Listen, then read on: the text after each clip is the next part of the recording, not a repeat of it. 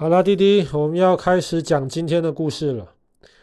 我们前天讲故事讲到这个眼睛视觉的时候，讲到一个很厉害的人，叫做海什木。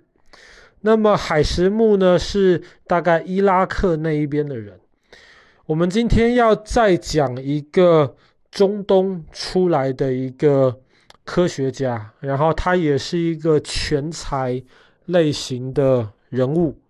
那么他的名字叫做图西，图西呢，他是伊朗人。那我们知道，爸爸去年讲故事讲到伊朗的时候，我们知道其实伊朗跟其他大多数的阿拉伯世界不太一样的是，他们一个是逊尼派，一个是什叶派。那么这两个伊斯兰教的宗派，其实彼此之间有非常复杂的一些历史的一些关系，然后他们之间的关系也不太好。那么图西呢，他从小是在伊朗长大的。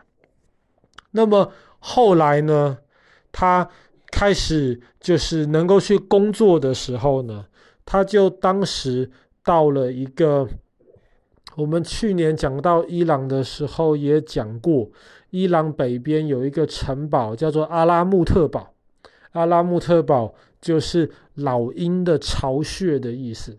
那么那这个地方呢，就是当时一些。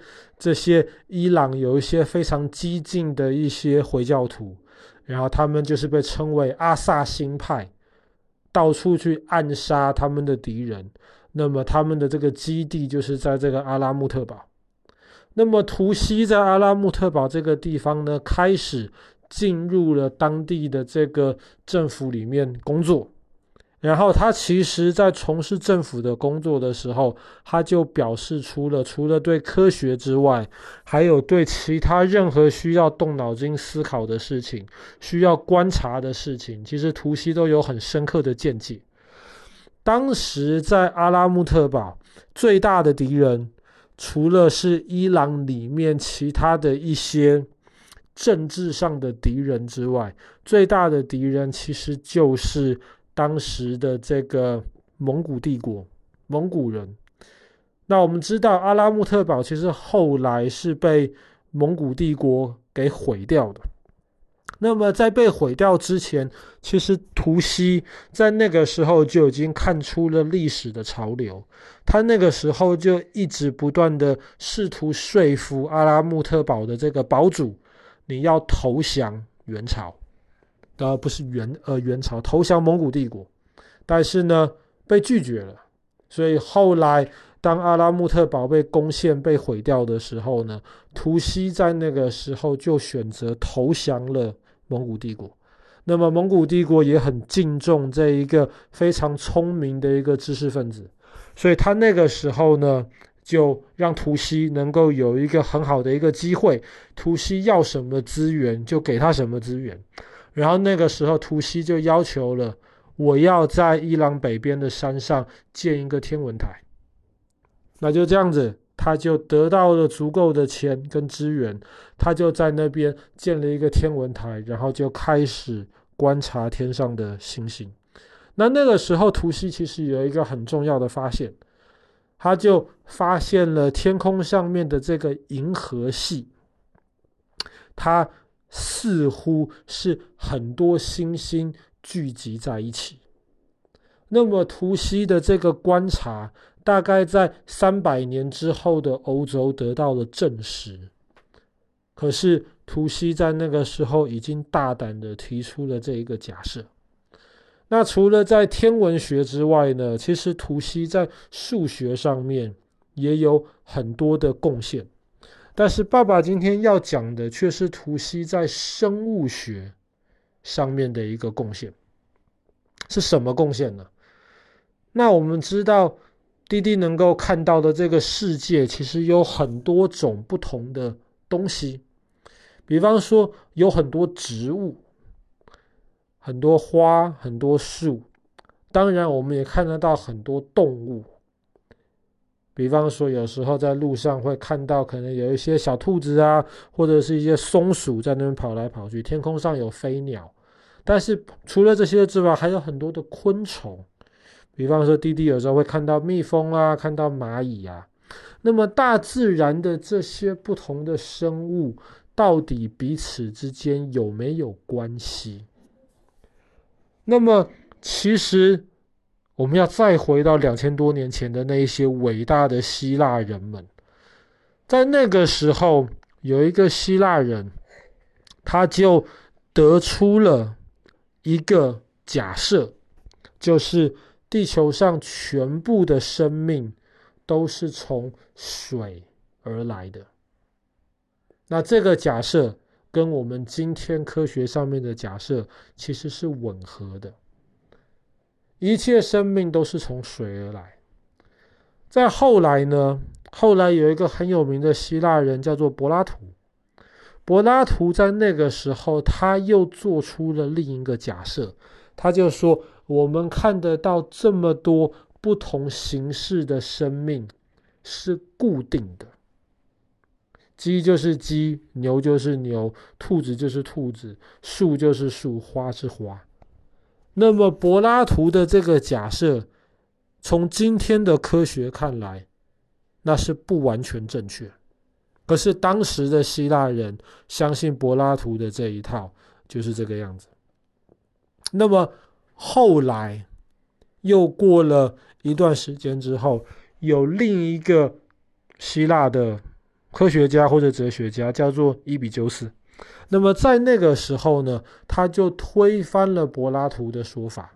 他认为，不同类型的生命之间彼此可能可能是可以改变的。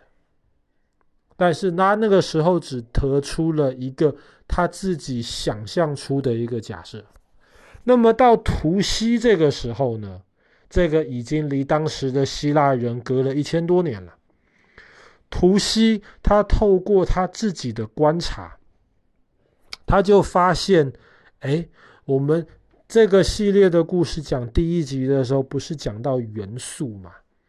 图西就发现，这个世界上一切的东西，包括这些石头、沙土，或是包括这些有生命的东西，其实可能都是类似的元素组成起来的。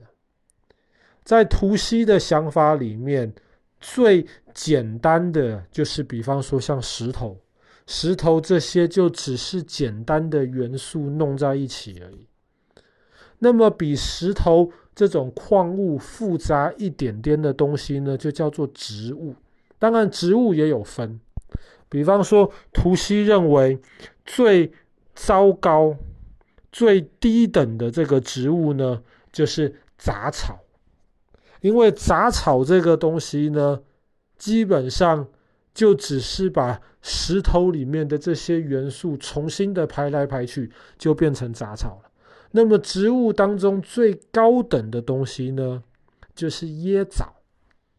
那我们知道中东这个地方其实非常多椰枣，椰枣对于这些中东的老百姓而言是非常重要，能够补充能量的这个来源。椰枣甜甜的，非常好吃。那弟弟应该有吃过椰枣，这爸爸不是很确定。那么图西认为椰枣是最高等的植物，椰枣跟动物只有一个差别，就是椰枣没有办法在没有营养的土地上面把自己的根拔起来，重新走到有营养的地方去。这个是植物，但是动物呢？动物可以。动物就比植物更高一级了。图西认为的动物里面最低级的呢，就是比方说像蚯蚓。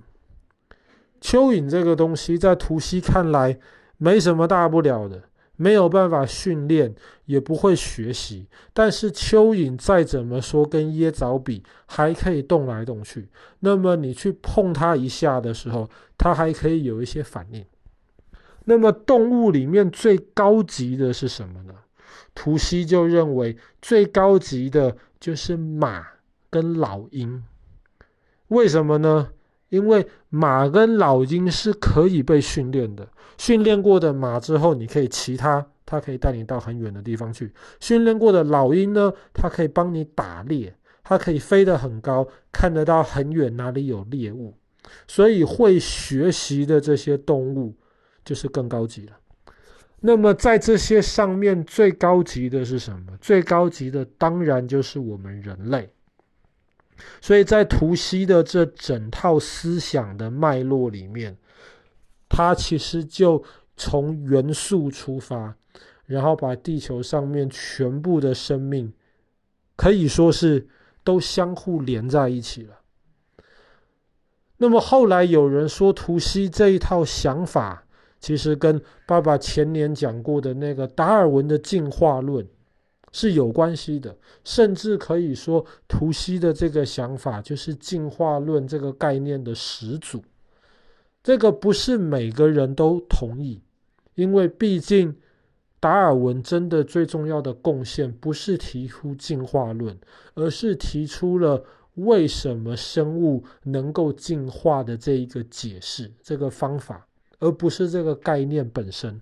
那么图西的这个说法呢，其实基本上还是停留在概念上面。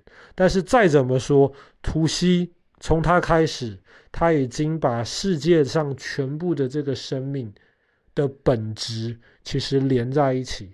那么从生物学的角度而言，这个其实是一个很重要的贡献。好了，那么我们今天的故事就讲到这边。在古代波斯的这个大科学家图西。